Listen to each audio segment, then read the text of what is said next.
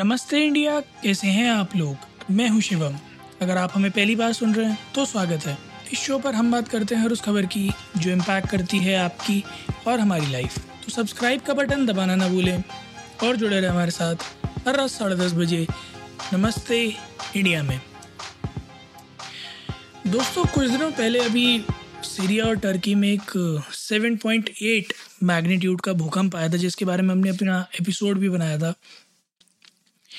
आज जो नंबर्स आए हैं, उस अर्थक्वेक के निकल कर वो वाकई में दिल दहला देने वाले हैं। और यकीन मानिए, अगर मैं डब्ल्यू एच ओ का कहा हुआ स्टेटमेंट बताऊँ तो जो नंबर्स आए हैं these are only half of what the actual numbers would be उनके अकॉर्डिंग तकरीबन तकरीबन तेईस मिलियन लोग इस अर्थक्वेक से अफेक्टेड होंगे।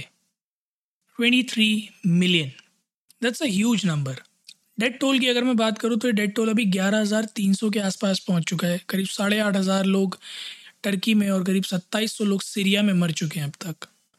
इस अर्थक्वेक ने वाकई में दहला के रख दिया इन दो देशों को। कई सारी इमारतें गिर गई हैं, कई सारी हेरिटेज साइट्स गिर गई हैं। लोग मलबे के नीचे दबे हुए हैं।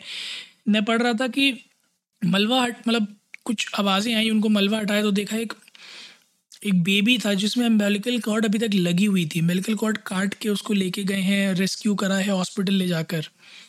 उसकी फैमिली का कोई नहीं बचा। कई सारे लोग हैं जिन्हें आवाज़ें आ रही हैं, मलबे के नीचे दबे लोगों की वो मदद की गुहार लगा रहे हैं बट वो जानते हैं कि वो बहुत मुश्किल है बचाना क्योंकि राहत और बचाव का कार्य बुरी तरह से अफेक्टेड है। कई सारी रोड टूट गई हैं लंबे लंबे किलोमीटर लंबे ट्रैफ़िक जाम्स हैं वहाँ पर। लोग जैसे तैसे प्रार्थना कर रहे हैं कि बस कैसे भी उनके परिजनों को बचा लिया जाए। कुछ लोगों के पूरे पूरे परिवार ख़त्म हो गए, लोगों को चीखने चिल्लाने की आवाज़ें आ रही हैं, लोगों के घर उजड़ गए हैं, लोग हताहत हैं, लोग परेशान हैं। हर कंट्री अपनी तरफ़ से कोशिश कर रही है, चाहे वो वेस्ट हो, चाहे ईस्ट हो, चाहे यूएन हो, यूनेस्को हो, everybody everybody is trying their level best. To be at the disaster site to help people to rescue people मैं हाल फ़िलहाल में एक न्यूज़ पढ़ रहा था। इंडिया ने भी अपना आर्मी सपोर्ट भेजा है मेडिकल के साथ और पाकिस्तानी एयरबेस ने उन्हें मना कर दिया एंटर करने से। मतलब ये कोई मौके हैं आपसी रंजिश निकालने की? एक कंट्री है जो सफ़र कर रहा है इतना बुरा। खुदा न खास्ता, भगवान ना करे, आप लोगों के साथ अगर ऐसा हो और दूसरी कंट्रीज़ अपने एयर स्पेस में आपके रेस्क्यू ऑपरेशन के जहाज़ों को आने से मना कर दें तो आप लोग तो चिल्लाने लग जाएँगे यूएन में जाके। पर जब दूसरी कंट्रीज़ के साथ ऐसा होता है तो आप लोगों को ज़रा भी लज्जा नहीं आती, शर्म नहीं आती।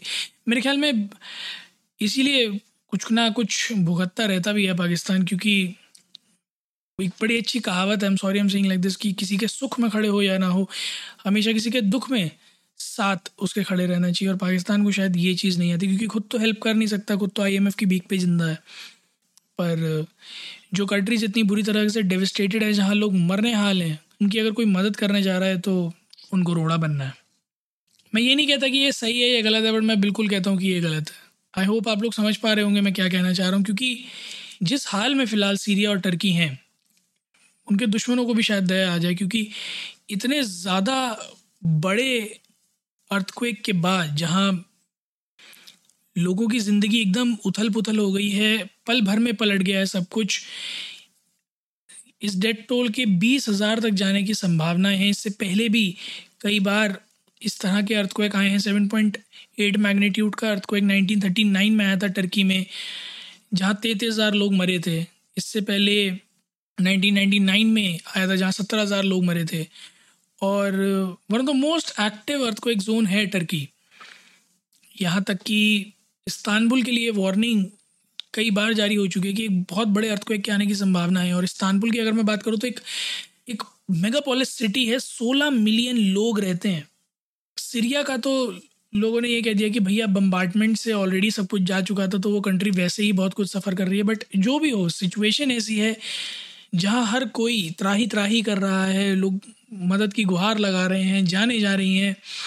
मेरा आप लोगों से ये अर्ज़ है कि अगर आप लोगों को कोई जेनुइन रिलीफ फंड मिले, इससे एसोसिएटेड तो प्लीज़ आपकी जितनी क्षमता हो, जितनी श्रद्धा हो, उतनी मदद करें, क्योंकि सीरिया और टर्की वाकई में they are in dire need of help from all of us और मेरी एक और गुजारिश है, सारी वेस्टर्न कंट्रीज़ से, कि जो इनके सैंक्शंस हैं, ये सारे लिफ्ट कर दें थोड़ा, ताकि मुसीबत के समय इस देश को, इन दो देशों को जो मिलना चाहिए सपोर्ट वो मिले। क्योंकि ये लड़ाइयाँ, ये आपसी रंजिश चलती रहेंगी। इस सब में सिर्फ़ मासूम लोग मारे जाते हैं। Let's let's put humanity above all wars and help these countries का आप लोग भी जाइए ट्विटर और इंस्टाग्राम पर इंडिया इंडर स्कोर नमस्ते पर। हमें बताइए, अगर आपको कोई रिलीफ फंड जैसे पता है, जो इनके लिए मदद में लगे हुए हैं, हमारे साथ शेयर कीजिए, हम एपिसोड में उनके बारे में बताएँगे, ताकि ज़्यादा से ज़्यादा लोग आगे बढ़कर इन दोनों कंट्रीज़ की मदद कर सकें। उम्मीद है आप लोगों को आज का एपिसोड पसंद आया होगा तो जल्दी से सब्सक्राइब का बटन दबाइए और जुड़िए हमारे साथ हर रात साढ़े दस बजे सुनने के लिए ऐसी कुछ इन्फॉर्मेटिव खबरें। तब तक के लिए नमस्ते इंडिया।